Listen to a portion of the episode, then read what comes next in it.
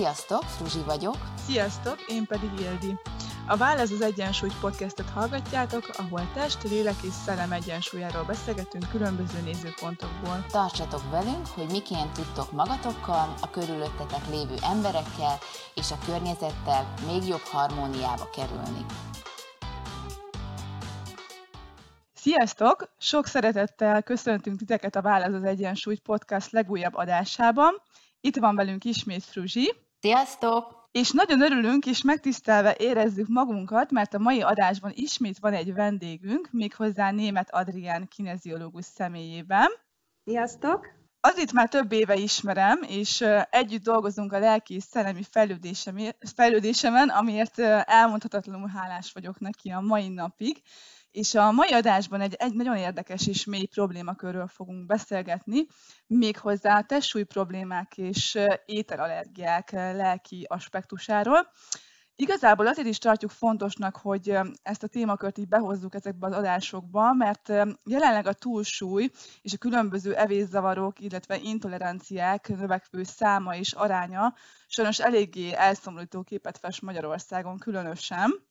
Csak hogy néhány adatot említsek így az elején, az elhízottak aránya Európában a felnőtt lakosság körében Magyarországon a legmagasabb, globálisan pedig az USA, Mexikó, illetve Új-Zéland után a negyedik helyen állunk.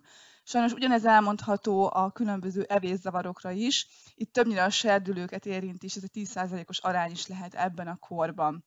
Ugyanakkor, mivel ez egy egyensúlyi podcast, ha egy ideje hallgattok minket, akkor tudjátok, hogy többször szóba került már az étel, illetve a táplálkozás minősége az adásainkban, hiszen úgy gondoljuk, hogy ennek rendkívül fontos szerepe van az életünkben, onnantól kezdve, hogy megszületünk, ez táplál minket, ezért is fontos erről beszélnünk.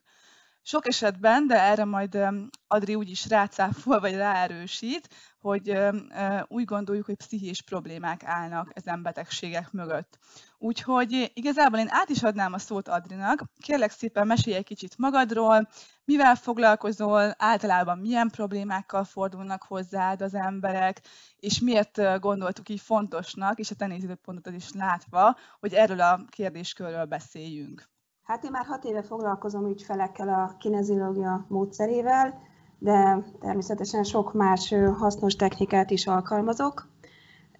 Kifejezetten a testúj problémák témakörében tavaly elvégeztem egy tanfolyamot, amely a Recall Healing terápiás módszer alapul vételével dolgozta föl a testúj problémák mögöttes okait, és így mutatta be a lelki aspektusokat, nagyon érdekes volt számomra ez a tanfolyam, mert nagyon sok mindent megértettem a, a szintén az emberi test működésével összefüggésben újra és újra, hogy milyen okos a mi rendszerünk. Úgyhogy én mindenképpen erről fogok akkor nektek beszélni. Én különböző problémákkal keresnek meg a, az ügyfeleim, legyen az bármilyen témakör vagy elakadás az életükben. Akkor nézzük, nézzük, mert titeket ez fog legjobban érdekelni, hogy mi áll a adott esetben a dundiságotok mögött. Nagyon érdekes, mert ö, képzeljétek el, hogy úgy működünk, hogy olyan testünk van, amelyre éppen szükségünk van. Tehát tulajdonképpen a kulcs szó az maga a szükség, és az agyunk hozzáigazítja a testünket a, ehhez a szükséghez. Ugyanis a másik kulcs szó az az, hogy a túlsúlyt, a testsúly problémákat is mindig az agy programozza. Tehát a szükségleteinket kell figyelembe venni, és azt kell megérteni, hogy az agyunk vajon miért gondolja azt, hogy nekünk éppen 100 kilósnak kell lennünk. Hiába szeretnénk mi nátszál vékonyak és darásderekok lenni, hogyha a rendszer, az agy azt mondja, hogy ez bizony nem éppen a legjobb akkor abban a helyzetben. A súlyfeleslegnél a kérdés az mindig az, amikor valakinek többlet súlya van, hogy kit kell megvédenem most az életemben, illetve én milyen élethelyzetben vagyok most, ahol nem érzem magam megvédve. Ugye a, a zsír, a plusz súlyok azok mindig védelmet adnak, Tehát mindig egy ilyen védekezési mechanizmus van a, a, a rendszerben, és tulajdonképpen minden, minket védenek ezek a pluszkilók. Ugye ez nagyon érdekes. A soványságnál meg pont az ellenkezője van. Ki előtt akarok én láthatatlan lenni? Ki előtt érzem úgy, hogy úgy tudom magam megvédeni, hogyha nem vagyok látható. Ez lehet adott esetben a főnököm, a párom, tegyük fel, van egy párkapcsolatom, ami már nagyon rossz helyzetben van, de mondjuk nekem nincs erőm kilépni belőle, ezért tudat alatt elkezdek gyakorlatilag fogyást produkáló tüneteket mutatni, de mögött az van, hogy, hogy szeretnék magányos lenni, tehát én a magányra vágyok. És emiatt elkezdek például fogyni. Tehát tudat alatt így fejezem ki ezt a vágyamat. Mindjárt kitélek arra, természetesen, mert mindenkit a súlyfelesleg érdekel, hogy amögött tulajdonképpen milyen igazi, mély lelki okok lehetnek, de már rögtön a megoldást is mondanám nektek. Mindig a, az adott konfliktust kell feltárni, lelki konfliktust, ami a túlsúlyt vagy a soványságot okozza. Nagyon érdekes képzeljétek el, mert valamikor ez a, annyira mélyen a tudatalattiban van egy ilyen konfliktus, hogy, hogy mélyre kell nyúlni. Tehát képzeljétek el, van olyan eset, amikor valaki azért túlsúlyos, mert a felmenői rendszerben mondjuk valaki vízbe fulladt. Hozta. És akkor, és akkor ugye a zsír, miért, miért jó a zsír? Fenntart a vizen. Tehát akkor az a jó, hogyha én dundi vagyok, mert akkor biztos, hogy életben maradok. Értitek? Tehát, hogy mindig ott van, mindig ott van az adott ok, ami miatt az agy úgy programozza a testet, hogy túlsúlyos legyek. Ugye emögött mert ebben rögtön benne is van a válasz, hogy adott esetben nem az este 10 órakor megevett csoki torta fog engem hízlalni, mert ugye hány ember van nagy, a dundik nagy bosszúságára, akik ugye este 9-kor, 10-kor még nyugodtan ehetnek ilyen finomságokat, és nem híznak. Ők meg már a délután 4 órakor megevett csokitól rögtön megint híznak, mert látjátok, ez a mögöttes dolog, tehát hogy mindig a, az agy programozza a testet, tehát hogy mindig a szükséglet okozza a túlsúlyt. Tehát a rendszer azt mondja, hogy nekünk most plusz kilókat kell termelni, mert így vagyunk megvédve.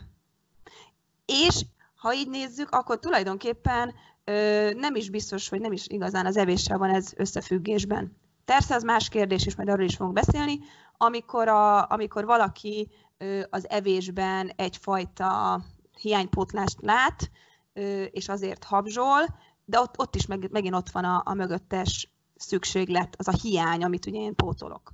És bocsánat, itt le- lehet, hogy erről is lesz szó, de akkor, ha jól értem, ezek ilyen tudatalatti programok, vagy hozott minták, ami, amiről mondjuk én meg nem is tudok, hogy ez van, vagy ez lehet, hogy egy örökség is, akár már generációkon átöröklődnek ezek a programok? E-, ezt, ezt jól értem? Jól érted, Fruzsi, igen, és ez több, tehát lehet az egyik az, amikor, ha mondjuk megnézzük a felmenői sort, és mindenki kövér volt, dundi volt, akkor biztos, hogy azt a szükséglet hiányt már a dédnagymamánál kell adott esetben elkezdeni keresni. Tehát ugye a, ami ilyenkor öröklődik, az a, hát igen, hívjuk így a minta, a program, de valószínű az a, az a megélt szükséglet, vagy az az a megélt hiány, ami ugye a génekben öröklődik, és ugye azt ugyanúgy be kell tölteni, tehát a védekezési mechanizmus mindenkinél az volt, hogy dundi lett, és akkor, akkor nyilván egy újabban megszületett gyermek ezt hozza, mind magát a problémát, és rögtön a védekezési választ erre a problémára. Tehát igen, ez egy... az, igen, ez egyik. Igen? Igen, hogy mindig a genetikával jönnek ilyenkor, amikor már alapból dundi az egész család, de hogy igazából nem magát a, a gént hozzuk, tehát nyilván a gént hozzuk, de hogy van-e egy mögöttes tartalom, amit hozunk, meg a minta. Igen, a, tehát a, a megoldandó problémát hozzuk. Igen. Tehát uh-huh. valaki ott nem oldotta meg, hanem helyette adott egy válaszreakciót, és akkor a gyakorlatilag ez így az egész csomag öröklődik. Igen, igen, igen, igen. Ö, van ez, de van az, amikor tényleg az egyén él meg ö, olyan traumát, majd mindjárt látjátok az okokat, hogy mi lehet, amire a válasz a rendszerben az, hogy akkor hízunk, mert akkor jobb lesz nekünk. És akkor biztonságban vagyunk. Tehát, hogy ugye nagyon érdekes, hogy születéskor még nem vagyunk túlsúlyosak. Tehát általában ritka az a baba, aki úgy születik, ezért mindig érdemes megkeresni azt a pillanatot, amikortól elkezdünk hízni. Tehát, hogy melyik volt az az életkor nagyjából, amikor elindult ez mondjuk ebbe az irányba, hogy elkezdtünk dundisodni. Ez nagyon fontos. Ö, gyakorlatilag a túlsúly mögött, és akkor átérek egy kicsit, ha jobban kifejtem nektek, a legerősebb érzelem a túlsúly mögött az a félelem. Félek attól, hogy megtámadhatnak, mert úgy érzem, hogy kicsi vagyok és védtelen. Tehát, akkor mit csinálok? Plusz kilókat teszek magamra. Ne felejtsétek el, hogy nagyon ösztönösen működik a rendszerünk. Tehát ugyanaz a rendszer működtet minket, ami több tízezer évvel ezelőtt adott az ősember. Tehát, hogy mi volt az ősember világában? Ugye volt a ragadozó, ugye, aki elől menekülünk. Tehát préda vagyok. Ha én úgy érzem, hogy nem vagyok elég testes, és jobban prédává tudok válni, akkor elkezdek plusz kilókat felszedni. És akkor ezt átvetítve, vagy áthozva a jelenlegi életünkbe, sok esetben ezt a, ezt a ragadozót kell megkeresni, aki ellen én védekezek. Legyen ez a főnököm, az apám, a párom, bárki. Egy frusztráló szomszéd, szóval, hogy, hogy ne felejtsük el az alapvető ősi működést, mert, mert hát ugye úgy működik a szervezetünk. Na, első ok, illetve nem, tudjátok mit? Felsorolom nektek azt az öt okot, és mindéket kifejtem. Tehát a kövérséget és a túlsúlyt programozó konfliktusok. Az első az elhagyatottság és a magány. A második az a testalkat és az önkép konfliktusa. A harmadik az egy emészhetetlen hiány konfliktus. A negyedik egy identitás konfliktus, és az ötödik pedig maga a zsír konfliktus. Tehát minden ilyen ö, konfliktusra a válasz a hízás. Nézzük az elsőt, az elhagyatottságot. Tehát itt az alaptézis az, hogy kicsi vagyok és védtelen, és ö, nagyon érdekes, képzeljétek el, mondjuk ha megszületik egy baba, és inkubátorba teszik, akkor mondjuk egy hónapra, ugye hát akkor az édesanyjával keveset tud találkozni, és már rögtön megél egy elhagyatottság konfliktust, úgy, van, úgy érzi, hogy őt elhagyják, el van hagyatva. Ehhez annyira hozzászokik, hogy amikor hazatér végre a családjába, akkor ő még mindig így éli meg ezt az egészet, és azt mondja az agya, hogy hoppá, ahhoz, hogy én láthatóvá váljak a családtagjaim számára, akkor elkezdek hízni. És mondjuk lehet, hogy picit jobban már, mint egy átlagos csecsemő.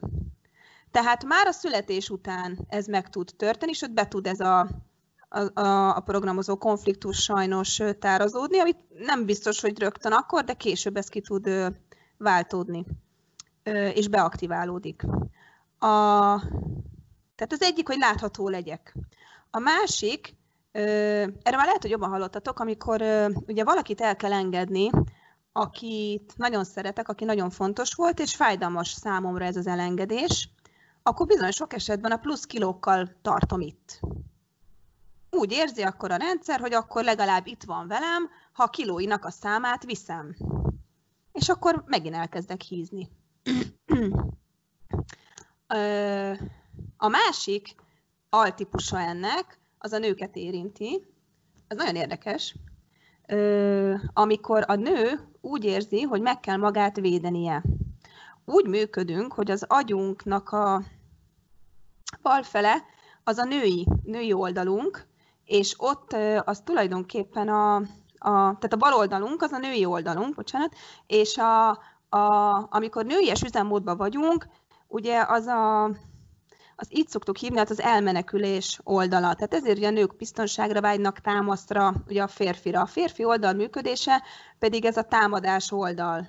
És amikor a, a férj adott esetben eltávolodik a nőtől, akkor a nő kénytelen, vagy hát kénytelen kelletlen, de férfias üzemmódba kapcsol, és ugye meg kell magát védeni. Ugye nincs ott mellette a férfi, aki őt megvédi, hanem magát kell megvédenie, és az agy megnöveli a nőnek a súlyát, hogy a ragadozókat elriassza.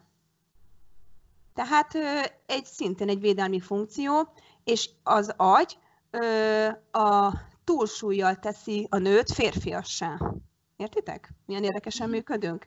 Tehát teljesen egy ilyen, egy ilyen önvédelmi mechanizmus.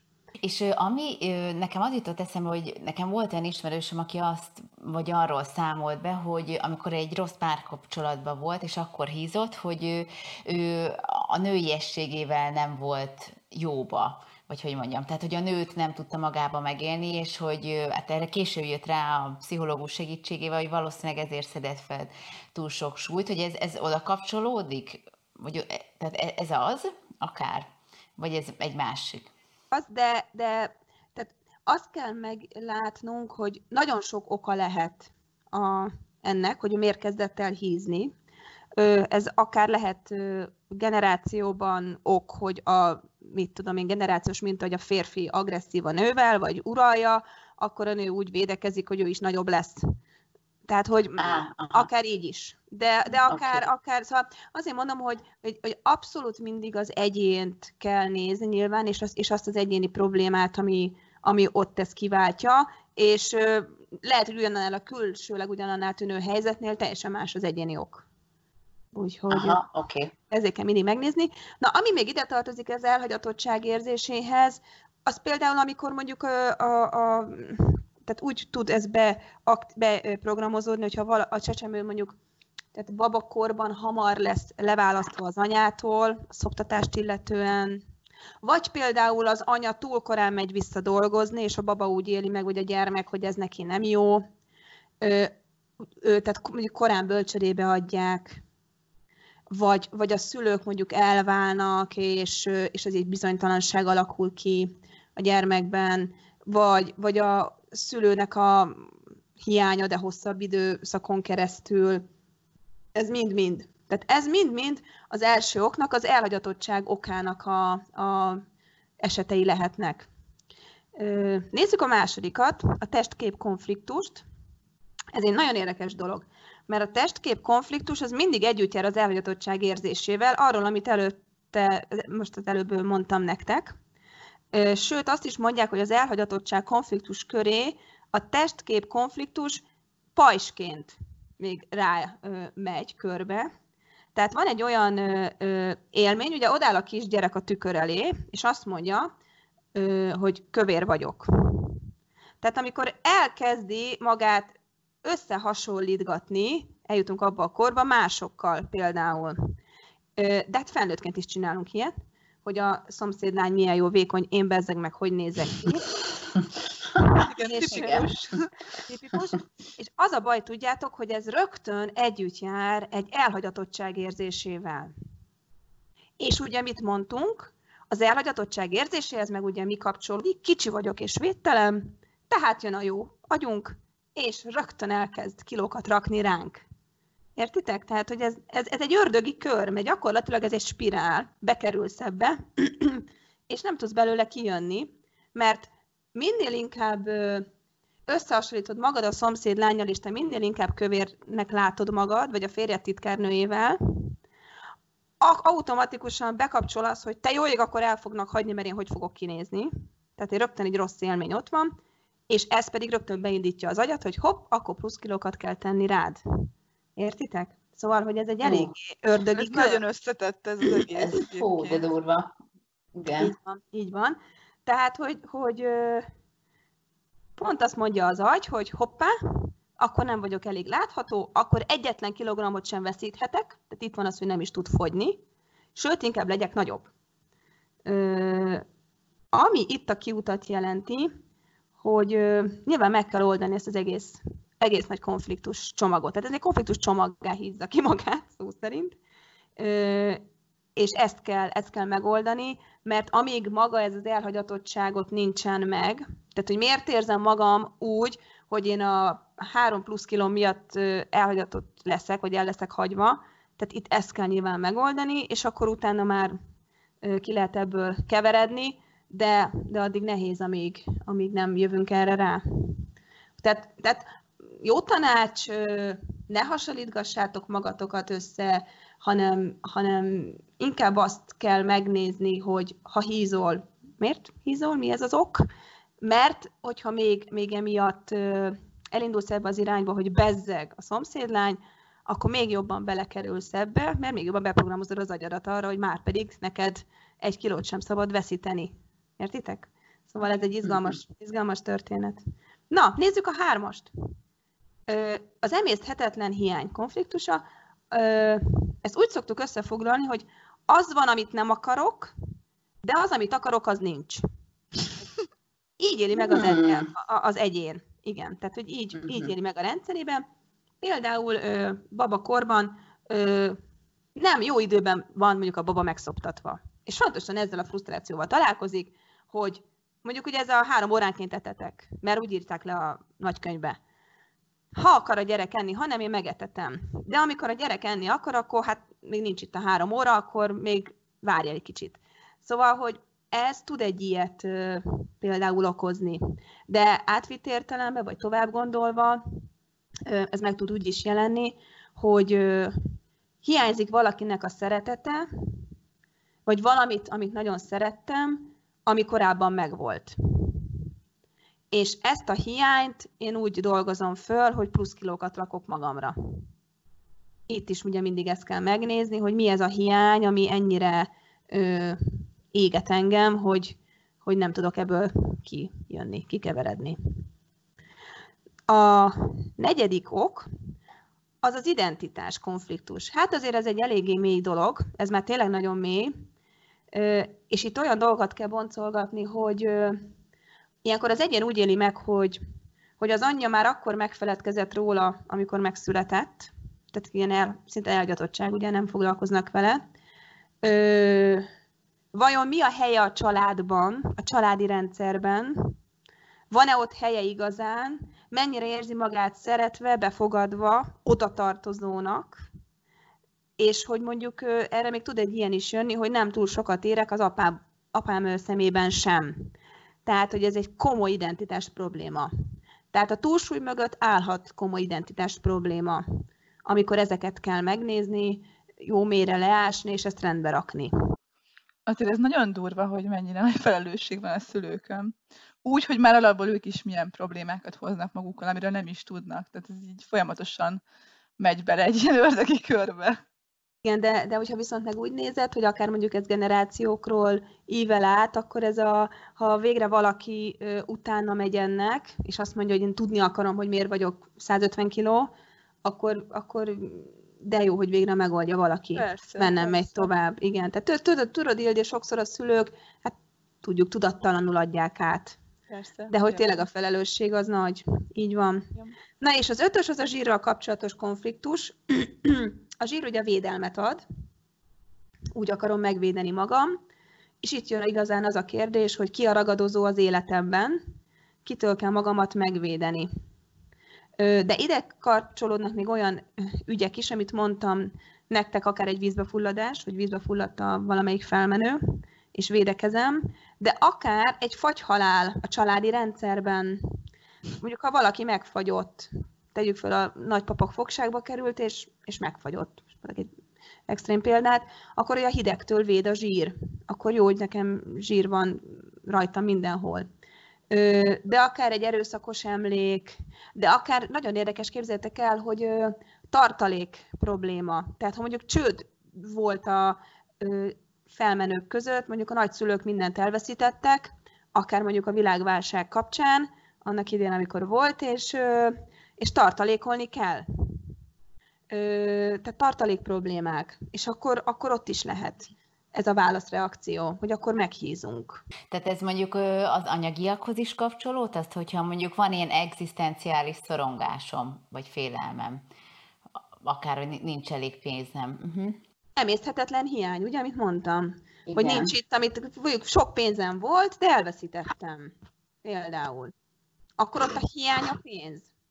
Így van. Akár így is lehet, de akár úgy is, hogy, hogy, hogy, hogy így tartalékolom a pénzt. Súlyokban, uh-huh. kilókban. Úgyhogy, úgyhogy így is lehet. Na, most elmondtam nektek az öt okot, amit a túlsúlynál érdemes vizsgálni. Ugye a kineziológiai módszer azért nagy az izomteszt, mert ha túlsúlyos ügyfél érkezik hozzám is, akkor ki lehet tesztelni az izomteszttel, hogy az öt ok közül melyik az, amelyik igaz rá. Ugye az, miért, mi az izomteszt lényege? Az izmaink raktározzák ugye a tudatalatti információinkat, és amikor a kineziológus odáll az ügyféllel szembe, és megnyomogatja a karját, akkor az izommal kommunikál, az izom igenre tart, nemre gyengül, és kérdéseket teszünk föl, és az izom megadja a választ. Azért szeretjük ezt a módszert, mert kikerüli az agyat, az elmét, és így hozzáférhetünk a valós okokhoz. Tehát a túlsúly okának a feltárásának az egyik módja az izomteszt, hogy ebből az öt előbb felsoroltokból ki lehet tesztelni, hogy melyik, amelyik igaz a kliensre. És a másik, ami viszont nagyon érdekes, képzeljétek el, hogy nem mindegy, hogy melyik testrészen van a zsírpárna, ugyanis attól függ, hogy testünk melyik területét akarjuk védeni, mivel kapcsolatosan vannak nehézségeim, ugyanis oda rakódik le a zsír. Például, ha valakinek a csípőjére, akkor ott ilyen ügyeket kell keresni, mint házasság, család, anyaság, tehát itt lehet valami elakadás, és ezért a csípő lesz nagyobb. De például, amikor a derekunkra hízunk, akkor az önmagunkkal kapcsolatos dolgaink kerülnek előtérbe. Gondoljátok el, hogy milyen érdekes az, hogyha valaki várandós lesz, ugye, akkor a dereka, dereka eltűnik. Igen. Eltűnik Igen. a derekunk, mert miért? Ugye, mert ott nem mi vagyunk a fontos, hanem a baba. És, és ezért oda rakódnak le a, a kilók, és amikor ugye megszületik a baba, a szoptatás is mondjuk már, már ugye, ugye a vége fele jár, vagy akár megjön az első menstruáció, akkor utána elkezd onnan lemenni a kilók, elkezd, elkezd újra látszódni a derekunk. Mert már akkor újra tudunk magunkkal foglalkozni. Hihetetlen. Szóval igen, nagyon érdekes, így van. Tehát, hogy, hogy, hogy, hogy én akár ebben is tudok segíteni, meg hát nem csak én, de aki ért ehhez, hogy csinált ilyen tanfolyamat, hogy attól függ, hogy hol vannak a, a plusz kilók rajtunk, mindegyik testrésznek üzenete van, és tehát irányt mutat, tudjátok, irányt mutat, hogy hol kell keresni a probléma gyökerét, a túlsúly lelki okát. És például a, a férfiaknál a sörhas, mert az egy ilyen klasszik. Igen, ez a nagy lelógó has, ez, a, ez nagyon érdekes, ez is egy ilyen ősi ösztön, hogy, hogy meg kell magamat védeni a ragadozótól, tehát minél nagyobb a hasam, annál jobban védem a belső szerveimet. Tehát ez, egy, ez egy nagyon erős önvédelmi mechanizmus, tehát ott érdemes megvéde, megnézni azt, hogy, hogy a férfi adott esetben miért él meg, mivel kapcsolatosan, kapcsolatosan él meg bizonytalanságot, és válaszreakcióként lesz nagy sörhasa, illetve ez az egyik, de a másik pedig ez a családomról való gondoskodás. Tehát, hogy kifejezem azt, hogy én gondoskodom a családomról. Hmm. Például. Ez is lehet. De ott is megvan, tehát ott is ugyanúgy rá lehet jönni, hogy ez miért van. Nyilván, hogyha valakit ez nagyon zavar, akkor, akkor, akkor érdemes megnézni ezt, ezt is, de, de, de mondom, az nagyon érdekes, hogy, hogy akár egy ragadozótól való védelem. Nagyobb vagyok, ugye? Tehát ugye az alap program, kicsi vagyok és védtelen, tehát nagyobbnak kell látszanom, és ki miatt kell nagyobbnak látszani, ugye ezt mondtam nektek az elején, hogy kit kell megvédenem, vagy ki miatt kell magam megvédeni. Mindig ez a két kérdés.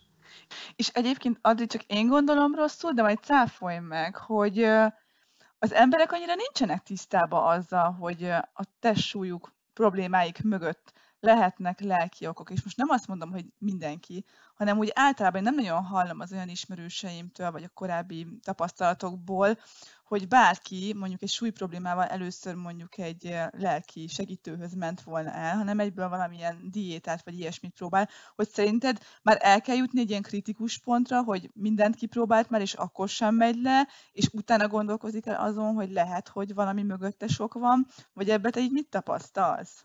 Hát én azt gondolom, hogy igen. Tehát azért mindig egyszerűbb elmenni az edzőterembe, vagy este lemondani a csokiról,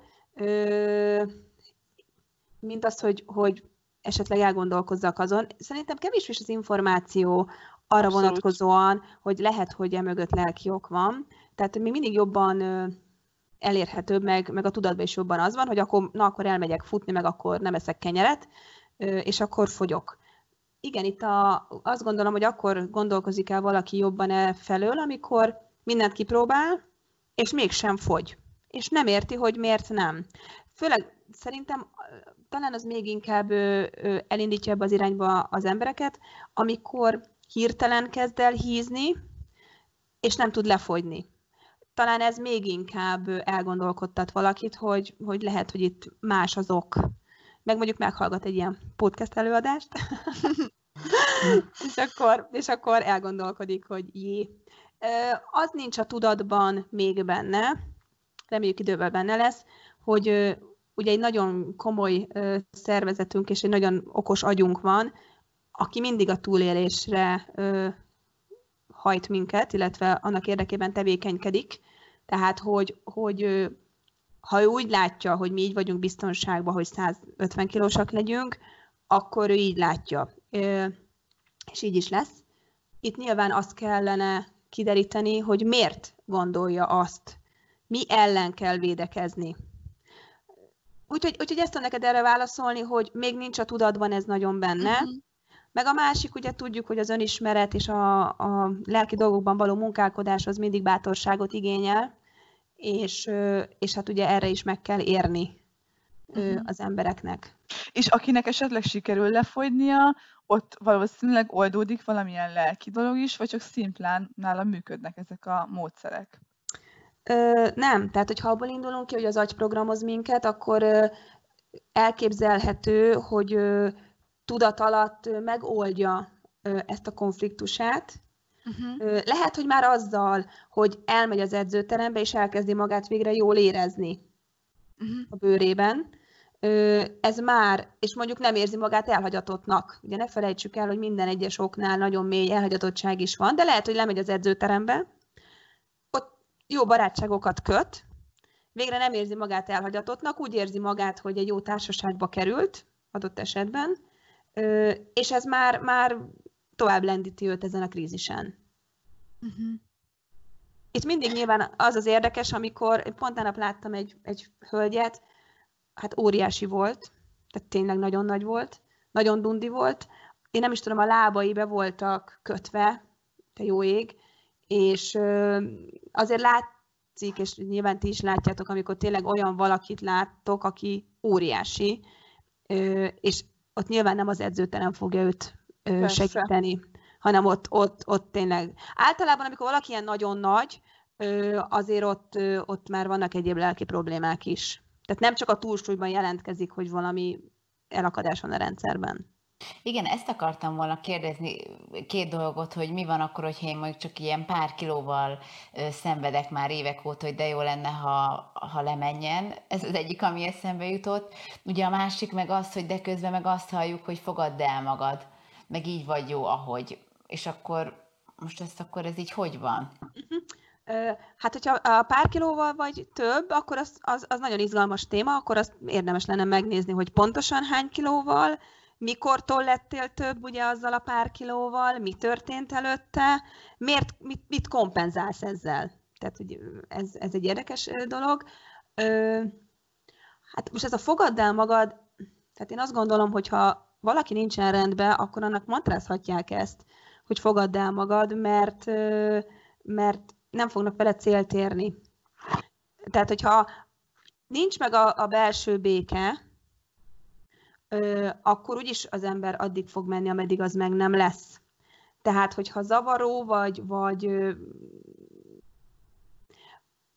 lelkileg sincsen valaki jól a kilói miatt, az nem feltétlenül azért, mert, mert nem feltétlenül azért van, mert rajta plusz 5 kilóval vagy 10 van több, hanem ez rámutathat már ugye arra az alapkonfliktusra, amit ugye mondtam nektek, hogy ez a nagyon mély elhagyatottságérzés, amire válasz a kiló. Értitek? Uh-huh. Tehát amikor valaki 70 kilós, és tök jól van, akkor, akkor ő úgy van jól. Akkor azt nem kell bolygatni. Itt ugye mindig az az izgalmas, amikor valaki 65, 65 kiló, és ezzel ő nincsen megelégedve. De mindig azt mondjuk, hogy ha valaki rendben van, a testsúlyával, és az mondjuk 80 kg, akkor nem kell őt bolygatni. Ha őt ez nem zavarja, ha neki így a jó, akkor maradjon így. Lehet, hogy van mögötte valami tudatalatti, de mindig akkor bolygatunk valamit, hogyha az egyén szeretné. Egyébként meg nem. Hogyha így érzi magát jól, akkor ennek örülünk. Persze, hát nem kell mindenkinek 50 kilósnak lenni, nem így is van. az üzenete. Így van, Persze. így van, így van. Ö, ha nincs több kérdésetek most, akkor beszélnék a, a soványság témaköréről, mert az is nagyon mhm. érdekes. Uh-huh. A soványság az, már kicsit érintettem, ott pont az ellenkezője van, mint a dundiságnál. Itt az a szükséglet, hogy ha kicsi vagyok, akkor nem talál meg a ragadozó. Tehát ott úgy védekezek a ragadozó ellen, hogy lefogyok. Például, amikor van egy nagyon sovány gyerek, akkor ő, ő érezheti úgy, hogy mivel problémát okozok a szüleimnek, ezért jobb, hogyha láthatatlan vagyok, és ezért inkább nagyon vékony leszek. Értitek? Tehát ott a rendszernek az a biztonságos, ha az egyén egyedül van. Tehát ott pont nem az elhagyatottság van mögötte, hanem a magány iránti vágy. Mert ott az a biztonságos. Hogyha nem látnak, nem vagyok látható. Tehát ott is a kóros soványság, amikor nem kapcsolódik hozzá egyéb más ö, probléma, a mögött érdemes ezt megnézni. Amikor valaki nem tud hízni, nem tud hízni, akkor meg kell kérdezni, hogy miért nem akarsz látható lenni. Miért jobb neked így, hogy nem vagy látható? Nem vagy olyan nagy.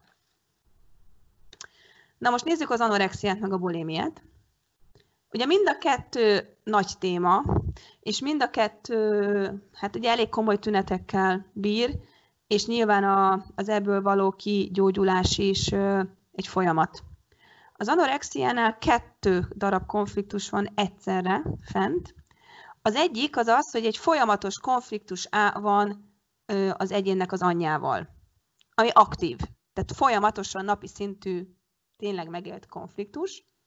A másik egy megemészhetetlen hiány a családi klánban, egy megemészhetetlen birtok konfliktus a nagyon közeli emberekkel, ami már nem aktív, de nem is túl régi. Mondok nektek egy példát, hogy megértsétek.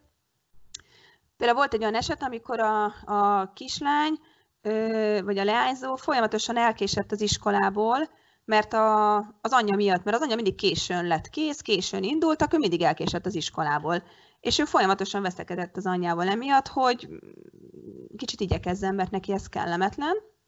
Ugye ez volt az első konfliktus, és erre jött az rá, hogy a, volt neki egy fiú, tehát egy párkapcsolata, és a fiú megcsalta őt a legjobb barátnőjével. Tehát a lányt a legjobb barát, a lány legjobb barátnőjével megcsalta a lányt, a barátnőjét. igen. Ö, és, és, és akkor ez elvezetett egy anorexiához. Ugye ott volt az első, hogy folyamatos konfliktus az anyjával, ugye meg volt a késések miatt, a másik pedig a megemészetetlen hiány, ugye a birtokom elvétele, stb. stb. Ugye a legjobb barátnőmmel csal meg a pasim, szóval ez a kettő, ez pont elég volt ahhoz, hogy az anorexiát elindítsa. De itt ugye egy, tényleg egy mély terápia kell, tehát hogy azért ez meg kell oldani, nem is nem olyan egyszerű.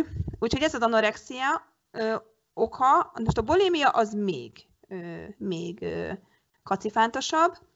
Ott egy nagyon-nagyon mély elhagyatottságérzés van, de három pillére van. Az egyik egy undorérzés konfliktusa. Tehát valami, valami undor, ugye, ott ugye hányunk is, tehát ez a fúj, ugye ki akarjuk hányni. Tehát az undorérzés elutasítással fűszerezve. A második pillér, ez egy valami életfontosságú dolog hiánya, tehát valami, amit nagyon szeretnék, az nincs. Illetve a harmadik, az a családon belüli megemészthetetlen ellenkezés konfliktusa. Tehát mondjuk, mikor rosszul bánik velünk egy közeli barát, egy családtag, egy megcsalás történik, egy becsapás, és ugye ide tartoznak sajnos azok az esetek, amikor gyerekkorban mondjuk molesztálás történik. Ez, ez, ez rögtön, tehát ez könnyen be tudja kapcsolni. Ugye ott az undor, ott van ugye a hiány, az tud lenni akár egy táplálékhiány, de a táplálék, mint anya, anya hiány, abban a szorult helyzetben egyedül vagyok, ráadásul valamit nagyon nem akarok, valaki nagyon rosszul bánik velem, szóval, hogy ezt ki tudja váltani a bulémiát. Amit, amit látjátok, ez még kacifántosabb, mint az anorexia, itt még, hát hogy is mondjam nektek, még nagyobb bátorság kell az egyéntől, hogy akkor szépen mindegyiket felszínre hozzuk, mert adott esetben mondjuk egy molesztálás esetében ugye azt jó mélyre temeti általában a, a rendszer, hogy ne kelljen újra találkozni vele, de nyilván a, a bulémiánál, mivel ez egy eléggé súlyos helyzet, ez, ez elengedhetetlenül szükséges. Ez meg kell oldani. És egyébként, Adri, az elején mondtam, hogy amikor néz, utána néztem ilyen kutatásoknak, hogy serdülőkorban, meg kamaszkorban a legmagasabb ezeknek az aránya, hogy ez mit gondolsz, hogy ez miért lehetséges? Tehát, hogy miért akkor jön ez leginkább felszínre? Hát ugye az anorexiát, ha megnézzük, ugye ez a folyamatos konfliktus az anyával, ugye ez akkor ez nagyon aktív tud lenni. Ugye mhm, kamaszkorban ellenkezünk, hagyjon minket békén, ne dumáljon bele, különben is elegen van belőle, és akkor ugye erre jön egy, egy ilyen tök egyszerű dolog, ami hát nyilván nem egyszerű, de hogy egy ilyen, még a pasim is megcsal a legjobb barátnőmmel, ez be tudja aktiválni. Nem, fel, nem mhm. biztos, hogy ez lesz belőle, de, de, de az az életkor, én azt gondolom, annyira érzékeny, hogy ott ez könnyen elindulhat ebbe az irányba. Ugyanúgy a bulimia, az is ugye általában abban a korban jelentkezik, ugye akkor is a, a, a nőiségem, akkor alakul ki, tehát ugye egy teljes átalakulásban vagyok, és ott ha adott esetben pont a nőiségem miatt sérülök, mondjuk ez a molesztálás miatt történik, akkor ott, ott az undort ez kiválthatja, hogy látom, hogy egyre nőcisebb vagyok, és hogy te jó ég. Tehát, hogy akár így jön felszín egy ilyen trauma. Mm, szóval igen, érdekes, hogy az a két élet, hogy az az életkor hozza ezt a két betegséget leginkább, vagy ezt a két helyzetet. Én azt gondolom, hogy akkor vagyunk erre a legérzékenyebbek. Véle nekem volt olyan ügyfelem, aki nem feltétlenül tínédzserkorban, hanem ugye a 20-as évein. Ezt kérdezni akartam, de. hogy jellemző ez később. Hát szerintem úgy, úgy, úgy maximum 30 éves korig, de úgy, de, de volt olyan ügyfelem, aki, aki megélte. Ott az történt, hogy, hogy elváltak a szülők, az, any, az, igen, folyamatos konfliktus anyával, nagyon nem volt jó az anyukájával a kapcsolata, igen, így van, és az történt, hogy a, az anyuka elment, az apukájával élt tovább, és az apja, apjának lett egy új nője. És, és emiatt nagyon keveset volt otthon és a lány ezt nagyon nehezen élte meg. Ezt nagyon nehezen élte meg. Ezt a kettőt együtt. Anyu sincs itthon, apu se, kész. Egyenes út volt az anorexia felé. Milyen történetek vannak, hihetetlen. Igen. És egyébként mennyire jellemző, mert ugye, a, hogy mondjam, a túlsúlyáról nagyon sokat beszélnek, meg, meg akár az anorexiáról, vagy akár a bulimiáról, akit ez, ez érint, azért úgy arról is beszélünk, de a, de arról, hogy még valaki vékony, vagy sovány, sőt, bocsánat, sovány, és nekem is van ilyen ismerősöm, aki nem tud hízni, és, és, és egyébként gyomorpanaszai is vannak, szóval nagyon nehéz, hogy az mennyire egyáltalán van a tudatban, hogy bizony azzal is kell foglalkozni, tehát oké, okay, hogy egy XS-es ruhát felvehetsz, mondjuk lányoknál még talán jobban elfogadják, vagy hogy mondjam, de mondjuk esetleg férfiaknál, hogyha vékony, az úgy még esetleg nehezebb lehet, vagy, vagy nem tudom. De hogy ezzel mennyire van a tudatban, hogy ezzel is bizony kellene foglalkozni, szerinted? Hát szerintem nagyon nincsen benne. Szerintem nagyon nincsen benne. Tehát, hogy ez még talán még kevésbé. Mert, mert nem, nem gondolnak erre, hogy ennek lelki oka lehet. Mondjuk ráfogják arra, hogy sokat stresszel, meg idegeskedik, és nem tud hízni, ugye? Tehát mondjuk ilyen válaszokkal ezt el lehet ütni. Mert mondjuk egy szorongóbb típus. De az, hogy ez miért van, és ez állhat mögötte, az, az már kevésbé, kevésbé jön elő a, a tudatba. Úgyhogy ez nagyon érdekes. És én, ha megengeditek, én a saját példámat tudom mondani, hogy én is nagyon vékony voltam, volt egy ilyen életszakaszom, hiába ettem, nem híztam, és, és ahogy átdolgoztam magam, ugye egy segítőként ugye én is foglalkozom magammal a saját konfliktusaimon, és tényleg ez volt az egyik, hogy egyedül vagyok, ez az, ez az érzés, ez elhagyatottság érzés, elkezdtem hízni, és fölszaladt rögtön 3-4 kiló, és nyilván ennek nagyon örültem, mert nőiebb, nőisebb formáim lettek végre, de hogy tényleg saját magamon tapasztaltam ezt, hogy nem sokat változtattam az étrendemen, de mégis végre tudtam egy kicsit hízni. Nagyon durva egyébként, még csak egy, egy gondolat jutott eszembe, a múltkori podcastban beszéltünk ugye a sorskönyvről, hogy mi, milyen programokat hozunk így a, a szülőktől, és van a legdurvább, ugye az a ne létez, hogy igazából. Igen. Ugye? Hú, és ez, hogy most így mondod, én ezt tökre össze tudom kapcsolni akár ezzel is, hogy lehet, hogy a gyerek, vagy hát már felnőtt így éli meg, hogy akkor így lesz vékony, hogy ezt a programot futtatja. Vagy ha már valaki gyerekkorából ezt hozta, tehát ott már alapból egy ilyen, úgy indult szegény, hogy hát nem egy jó sorskönyvbe, hogy folyam. Igen. Vagy, vagy figyeljetek, akár egy olyan eset, hogy mondjuk ö, ö, várandós lesz az anya, de nem akarja a babát, de mondjuk amikor már észbe kap, már nem, tudja, nem tudják elvenni. Tehát nem tud abortusz lenni, és mondjuk végig ezzel az ellenérzéssel viseltetik a várandóság alatt, akkor ugye ott a, a gyermekben ugye pont az van, hogy a babában, amikor megszületik, hogy, hogy az a jó, hogyha nem látnak. Mert problémát okozok a szüleimnek. Tehát az a jó, hogyha nem, nem vagyok látható, mert ahogy látható lettem, rögtön el akarták venni az életemet. Ú, fú, királtott a hideg. Engem is. Basszus. Igen, Na, bocsánat. ilyenek. Tehát igen, ez nagyon fontos egyébként, a, tehát a, a magzatkori élmények, az, azok nagyon-nagyon ö, mélyen meghatározzák a későbbieket. Úgyhogy amikor, amikor valaki elindul ezen az úton, hogy fel, föltárja, vagy fel akarja tárni a túlsúlyának az okait, akkor, akkor nagyon sokszor előkerül, vagy szinte mindig előkerül a, maga várandóság időszaka ugye, hogy ő mit élt meg, őt hogy várták, őt hogy fogadták, véletlen gyerek, várt baba, örültek, nem örültek, mi volt az első gondolat, amikor őt meg tudták, hogy érkezik, és ezt ugye ő mind, mind elraktározza tudat alatt. Ugye ezért jó az izomteszt, mert ezt tudja előhozni az izmokból a, az információkat. Ezért használjuk. És akkor a megoldás ezekre az, hogyha jól értem, egyrészt, hogy felismerjük, hogy akkor ez egy üzenet lényegében, és akkor akár egy izomteszt, vagy akár ilyen kineziológiai kezelés az segíthet, ha jól értem. Ö, én azt gondolom, hogy ugye több minden tud segíteni. Ugye azt kell megérteni, hogy valamiért a, a, az agyunk úgy ö, érzi, hogy nekünk most erre van szükségünk. Tehát a mostani életszakaszunkban nekünk a 80 kilóra van szükségünk. És ugye itt kell elindulni, hogy de miért gondolja így az agyunk, amikor én 60 kilós szeretnék lenni. És akárhova megy az ember, mondjuk akár egy pszichológushoz, tehát, be, tehát ahol beszélgetnek vele, és mondjuk a jó a szakember meg ehhez, akkor nyilván elvezeti az okokhoz.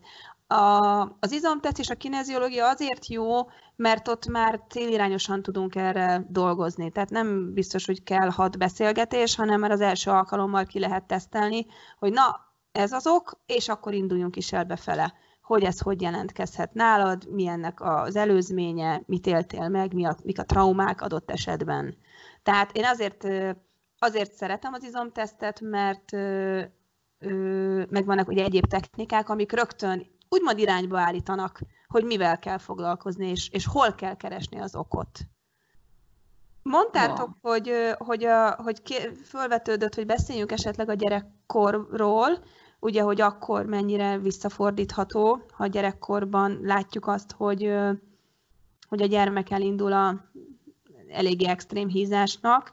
Ö, ott is azt tudom nektek mondani, hogy tehát má, ugye, ugye a gyerekeknél ez egy kicsit más mert ugye ahogy az ő kis testük változik, növekszik, fejlődik, alakul, ott tényleg a, az anyatermészet működik, hogy éppen mikor, mire van szükség, ugye pont például a tinédzserkor előtt egy kicsit mindig jobban felszednek a, a gyerekek, hogy a tinédzserkori változásokat ugye ö, jobban bírják, meg hogy ugye megfejlődjék, amit meg kell, tehát ott, ott ugye nehéz ügy, mert ott nem kell velük rögtön ugye elrohanni sehova, de viszont akkor, amikor azt látjuk, hogy ti is nyilván láttatok már tényleg kövér kis gyerekeket, akkor, akkor érdemes elindulni, mert, mert ott már nyilván olyan, tehát minél hamarabb rájövünk erre az okra, annál jobb lesz később. Tehát, hogy nem, ha, ha tényleg annyira extrém, akkor tényleg nem érdemes húzni, akkor, akkor érdemes hamarabb rájönni az okára, de, de én azt gondolom, hogy, hogy úgy igazán mélyen ezzel foglalkozni, hogyha mondjuk valaki 20 évesen nagyon nagy, akkor már mindenképpen érdemes. De amíg serdülget, meg, meg, meg tínédzser korban van, meg, meg kamaszkori változások, azért ott, ott, ott az anyatermészet működik jobban. Meg én egyébként azt tapasztalom, hogy a legtöbb esetben a szülők normálisnak tartják, ha egy kisgyerek kövér. Tehát, hogy most ez nagyon durván hangzik, de én nekem ez a megélésem így a, az ismerős családkörben, hogy úgyis majd megnyúlik. Tehát, hogy mindig ez a válasz, vagy majd lemozogja, vagy nem tudom, valami ilyesmi dologgal jönnek, de hogy abszolút nem gondolom szerintem az átlagszülő a mögé, hogy ez, ez lehet pszichés is adott esetben.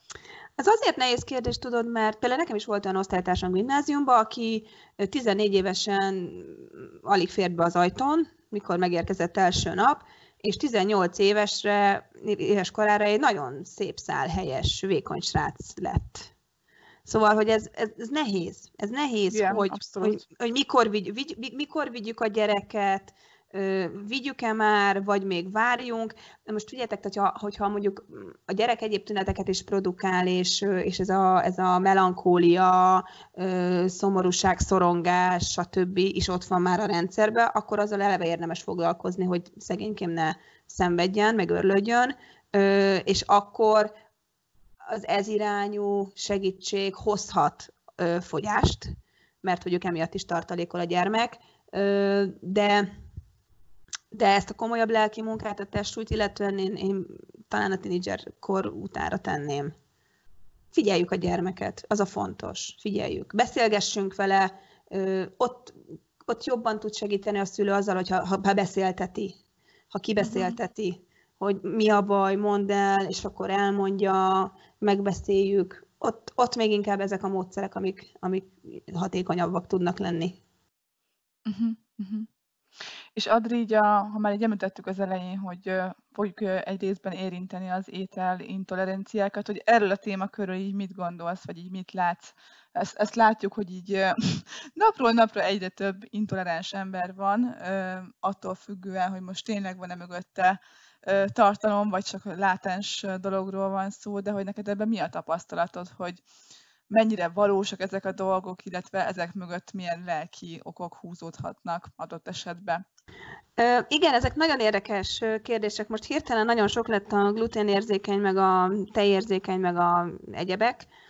Mm, valahol egyfelől ez egy kicsit ilyen divatirányzat lett sajnos, tehát, hogyha van egy társaság, ahol mindenki laktózérzékeny, én pedig nem, akkor, akkor olyan kilógónak érzem magam, és akkor ahhoz, hogy oda tartozónak érezzem magam, simán az agy úgy programoz, hogy akkor hirtelen én is laktózérzékeny leszek, mert nekem most az a jó. Tudjátok, ez egy kicsit olyan, amikor bekerültek egy munkahelyre, mindenki dohányzik, neki kijár dohányozni, csak ti maradtok egyedül ott az irodába, akkor egy idő után inkább ti is kimentek és rágyújtotok, csak ne érezzetek magatokat elhagyatottnak, ugye? Milyen érdekes. Ö, tehát van itt egy ilyen válasz erre, hogy kicsit ez most ilyen divat irányzat lett. De amikor tehát ténylegesen tud egyébként problémákat okozni ez, például a, akár ugye a, a, a, a gluténnál ez nagyon érdekes, ott mindig a, ugye a glutén, ugye az búza, búzához köthető trauma. És én hallottam egy olyan esetről, hogy ott mindig, ugye, ott mindig, mindig ilyen dolgokat keresünk, a kenyérkészítés, a pék, a liszt, a búza, a malom, tehát hogy valami, valami olyan, valami olyan ö, képet, ami, ami ehhez köthető. És volt egy olyan eset, képzétek el, hogy valaki tényleg 30 éven keresztül, tehát nem, nem a divat irányzat ifja volt, hanem 30 éve nem tudott tenni kenyeret, és kiderült, hogy nagyon kötődött ahhoz a nagymamájához, ez a valaki, aki a kenyeret sütötte annak idején a családnak.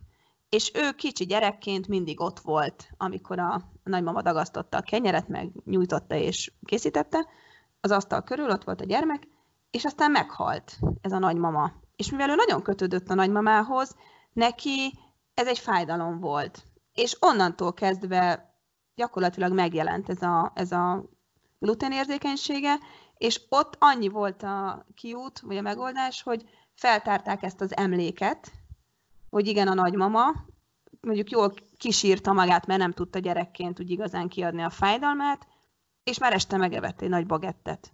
Tehát tud ilyen lenni. Ténylegesen, hogy ténylegesen ok van mögötte. Igen, meg nagyon sok esetben már úgy születnek gyerekek már, hogy mindenféle érzékenységgel.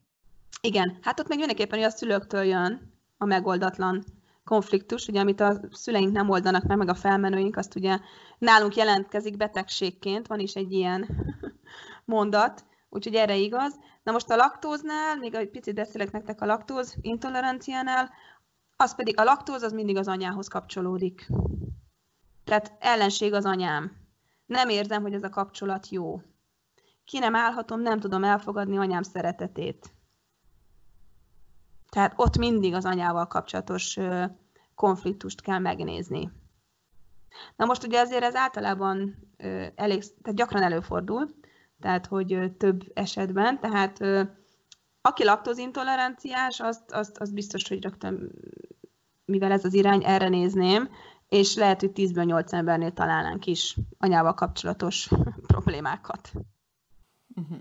Nekem az jutott eszembe, hogy pont innen, amit mondasz, hogy, hogy lehet, hogy nem csak a laktóz érzékenyéknél fordul ez elő, hogy még az anyjával van valamilyen kapcsolata, hogy ez, ez megint mitől függ, hogy tehát ugye lehet olyan ember is, akinek nincs, tehát ugyanúgy van az anyjával kapcsolata, de mondjuk nem laktózérzékeny, hogy, hogy másképp jelenik meg. Tehát hogy arra gondolok, hogy attól még lehet az anyám a ö, nehézségem, hogy nem vagyok laktózérzékeny. E- ezt akarom kérdezni, és akkor az meg lehet, hogy másba jelenik meg? Vagy nem arra gondoltál, Fruzsi, hogy mitől függ az, hogy hogy milyen betegséget igen. kapsz egy ilyen konfliktus feldolgozására? Na, igen. igen, Erre ez, gondoltam. Igen, köszi. Igen, mert például egy, egy Crohn betegségnél is van egy olyan mögöttes, hogy mély gyűlölet anyával szembe. Tehát ugye az is ugye tápcsatorna, ez ne felejtsük el ugye, hogy ez már ugye az egész tápcsatornánk, akár a laktozintolerancia, ugye az pont ott jelentkezik, ugye, hogy ilyen emésztési problémák vannak. Ö, nagyon érdekesen vagyunk összerakva. A germán gyógytudomány az, ami igazán foglalkozik ezzel, és a dr. Hammer munkássága, és ők tárták, vagy ő tárta föl, hogy amikor van egy ilyen konfliktus, ugye aki jobban ismeri a germán gyógytudományt, azt tudja, hogy négy alapkonfliktusra épül, és az, hogy éppen melyik szervünk lesz érintett, ő pont ezt tárta föl, hogy, hogy éppen melyik szervhez kapcsolódik az adott konfliktus, azaz válaszreakciót.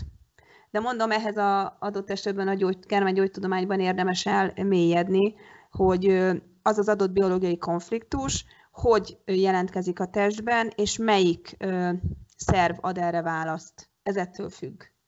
Tehát nagyon pontosan ki van találva, hogy miért az, aki, az, amelyik, amelyik szervünk. Ugye miért van ugye az, hogy ha valamit nem tudunk kimondani, ugye akkor megfájdul a torkunk adott esetben, Igen. de például, ha, ha aftánk lesz, és előző nap ott volt az anyósunk, és úgy megmondtuk volna neki, de nem mondtuk meg, akkor ne csodálkozzunk, hogy másnap aftával ébredünk. Értitek? Szóval, hogy nagyon szimbolikusak a, ezek, hogy éppen mi és hol jelenik meg. Addig, a gerinc bántalmaink vannak, akkor ugye a, a stabilitásunkkal, az önértékeléssel kapcsolatos problémák.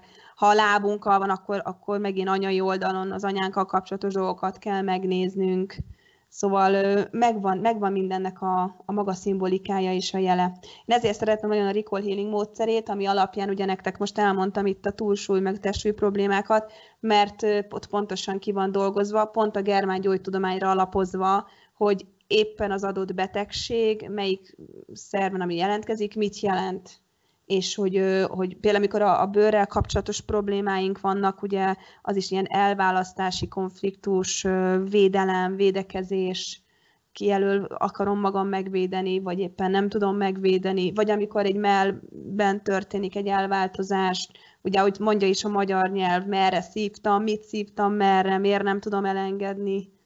Úgyhogy nagyon, tehát hál' Istennek nem csak úgy hirtelen leszünk betegek, és éppen randomszerűen az adott szervünk, hanem nagyon komoly üzenete van, hogyha ha adott elváltozás van bennünk, hogy miért pont az. És az már megvan, hál' Istennek mondom, mind a Ricol Healing, mind a Germán Gyógytudomány kidolgozta, hosszas kutatás és tapasztalatok alapján, hogy mi az üzenete annak a betegségnek, szóval, hogy el lehet indulni, és meg lehet oldani azt a konfliktust, ami a betegségben jelenik meg. Egyébként én ehhez kapcsolatban azt tapasztaltam, hogy az ember minél jobban így önmagára talál, meg így jobban figyelj a testjelzéseire, annál hamarabb fogja fölismerni, hogyha bizonyos betegségei felbukkan, hogy ez mihez kapcsolható. Most például, amit mondtál, hogy bedurran a torkom, meg kijön az afta, meg ilyen dolgok, szóval, hogy én például ezt tapasztaltam magamon, és hála neked is, mert azért nagyon sokat segített nekem a önmagamra találás útjába az, hogy mi így ilyen kapcsolatban vagyunk, de hogy mindig utána gondolok, hogy na vajon mit nem mondtam ki, vagy vajon mi van még bennem, ami ilyen feloldatlan konfliktus, és mindig egy adott szituációra nézve, szóval egy idő után az ember ezt így már tök jól tudja viszonylag magának is kezelni, nyilván nem egy komolyabb betegségről beszélek, hanem tényleg valami kis, kisebb dologról, de hogy azért ez nagyon sokat tud segíteni, hogyha az ember ebbe egy tudatosabb. Persze, de hát ugye komoly betegségnél is, ugye részt vettem a tanfolyamon, aki tartotta, tehát nagyon komoly rákos betegségekből gyógyult, rengeteg, millió, millió, nagyon sok eset van, amikor ott is megtalálták az adott okot, ugye megvan, mert ugye megvan, megvan ugye ezeknél az iránymutatás, hogy mit kell keresni, és akkor tényleg az egyénnek a saját életében meg kell nézni, hogy mi is történt, hogy is történt, ja, és hogy tényleg ez volt az ok. És ahogy ugye a felszínre jön, és ahogy ugye ismerté válik, akkor már nincsen szükség a betegségre, nincs szükség ugye a válaszreakcióra, és ezért el meg tud szűnni az adott probléma, de nagyon sok esetben ugye csak tényleg érintőlegesen pont ezt dolgoztak ki a germán gyógytudomány, hogy egy adott konfliktus, ugye két szakaszból áll, van egy konfliktus aktív szakasza, meg egy helyreállítási szakasz. Tehát amíg, és, és, és minden betegség be van sorolva, hogy éppen melyik. Tehát valamikor egy aktív szakaszban vagy, és akkor jelentkezik az elváltozás, de valamikor már megoldottad a konfliktust, és utána jelentkezik. Ez sem mindegy. És hál' Istennek ez miért fontos? Azért, mert mondjuk egy súlyos betegnél, hogyha nyitott ő erre, és az ő betegsége egy helyreállítási szakaszban van, akkor meg lehet vele értetni, hogy figyelj, már túl vagy a konfliktuson, nyilván ki kell beszélni, meg föl kell tárni, de hogy, hogy, hogy nyugodj meg, most már túl vagy rajta, és ez a betegség, ez csak egy ilyen helyreállítási szakasza a, a szervezetednek. Értitek? Szóval, hogy ha valaki erre nyitott, nagyon sok betegséget meg lehetne gyógyítani, mert ugye sokszor nem nyitottak erre az emberek, akkor tehát nagyon súlyos betegségekből gyógyultak meg emiatt. Mert megnézték, hogy mi az üzenet, mi azok, megértették, nem pedig abba tekeredtek bele, hogy te jó Isten, mit mondott az orvos, és úristen, milyen komoly problémáim vannak, hanem, hanem kinyíltak arra, hogy na nézzük, mit üzen a testem, ugye? Adja Magyarországon, ugye Buda a szomatodráma módszerével zseniálisan ö, csinálja ezt ugye más módon, de ugyanez a lényege, és ugyanez a üzenete is, hogy szeressük a testünket, mert csak üzenni akar. Tehát ugye a plusz kilókban is, ha innen nézzük, üzenni akar a testünk, hogy figyelj oda, mert nagyon mély elhagyatottságot élsz meg, csak nem akarsz erről tudomást venni, én viszont itt jelzem neked a kilókban. Uh-huh. És van, most remélem hát, hogy kedvet hoztunk egy kicsit, vagy bátorítást itt a hallgatóknak, hogy, hogy, hogy ezzel kezdjenek el foglalkozni, akár a túlsúly, vagy soványság, vagy akár, itt ugye már itt érintettünk más típusú betegségeket, vagy üzeneteket is, hogyha mit tanácsolnál, hogyha még esetleg valaki még nem mer elmenni pszichológushoz, vagy kineziológushoz, de azért úgy utána nézne ezeknek a dolgoknak, hogy bármi olyan könyv, könyv, igen, szerintem, ami, amiben mondjuk elkezdhetnék ezt felfedezni, hogy ők ők akkor hol, hol, hol induljanak el, hogy van-e ilyen, amit ajánlanál? Hát ami mondjuk szerintem egy nagyon jó kis mű, úgy tényleg úgy bevezet ebbe, az a, az a hiszem a Jacques Martelnek a lelki eredetű betegségek lexikona, egy ilyen kis piros, piros Igen. könyv. Az Nekem is, is megvan. Jó.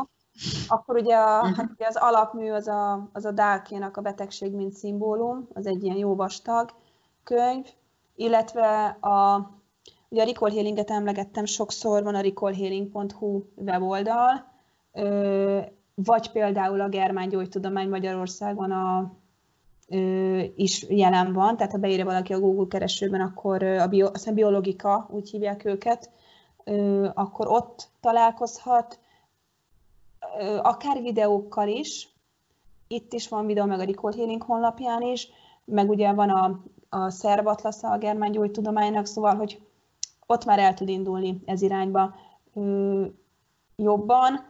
Én az utóbbi kettőt azért ajánlom, mert ott tényleg ott komoly sok-sok kutatás és tapasztalat áll mögötte. Dalke is nyilván jó, amit említettem. A, a legelső könyv, a lelkeredet betegségek lexikona, az csak az tényleg úgy bevisz ebbe az irányba. Úgy, úgy egy kicsit úgy, úgy nyitogatja a kapukat ez irányba, az meg azért jó. De az igazi, ha valaki igazán gyógyulni szeretne, akkor, akkor az utolsó kettőt ajánlom. A Ricol Healinget, meg a Germán gyógytudományt. Szuper, köszönjük. És Adri, hogyha valaki nyitott arra, hogy esetleg kipróbálna magát így a kineziológiában, hol találnak meg téged? Tehát milyen elérhetőségeken, vagy hol, tudunk, hol tudnak téged megkeresni? Hát én ugye itt vagyok, a Budapesten dolgozom, a 11. kerületben vagyok a Vikás parktól nem messze. Mm, én telefonszámot tudok adni, és ott tudnak elérni, nem tudom, hogy ezt most mondjam, vagy a... Ezt beírjuk majd akkor a show talán leírjuk a tudnivalókat, mm, úgyhogy én, én szeretettel várok mindenkit ez ügyben is, mert én azt gondolom, hogy ez azért fontos, mert ez érdekes, mert ugye lehet, hogy a, ez a testúj probléma, ez úgymond csak egy kapu, amin ugye elindul valaki, és elérkezik az önismeret és az öngyógyulás világába, ami pedig csak és kizárólag jót hozhat az egyén életében, és nem biztos, hogy csak a kilók fognak elkezdeni leolvadni, hanem mondjuk sokkal jobb lesz a, a párkapcsolata, vagy a, a családdal való viszonya, vagy pedig a munka területén, vagy akár az anyagiak területén változik pozitívvá az élete. Tehát, hogy, hogy ez egy jó, jó, jó kiindulás lehet, ami, ami sokkal többet tud hozni, mint az, hogy 5 kilóval kevesebbek leszünk, vagy 15-tel. Így van. Ezzel abszolút egyetetek és tapasztalatból mondom ezt egyébként. Hát akkor én minden esetre nagyon szépen köszönöm, Adri, hogy itt voltál ma velünk, és éltél a lehetőséggel, hogy előadónként részt vesz ebben a podcastban. Én nagyon hálásan köszönöm neked ezt a beszélgetést, rengeteg információval és tudással gazdagodtam ma is, mint általában mindig, amikor beszélgetünk. Én remélem, hogy a hallgatók is hasonlóan vélekednek majd, és ma is tudnak valamit útravalóként elvinni ezekből az infókból. Fruzsi, neked bármi kommented, vagy kérdésed esetleg van-e még? Nincs, én is szeretném megköszönni, mert, mert nagyon, fú, tényleg annyira hasznos volt, meg annyira jókat mondtál, és ha bár én azért elég sokat foglalkozom az önismerettel, de tényleg még így is rengeteg ilyen aha élményem volt, hogy fú, ó, ezzel, akkor ezzel is kéne foglalkozni, szóval nagyon, tényleg hálásan köszönjük. Hát én köszönöm a lehetőséget.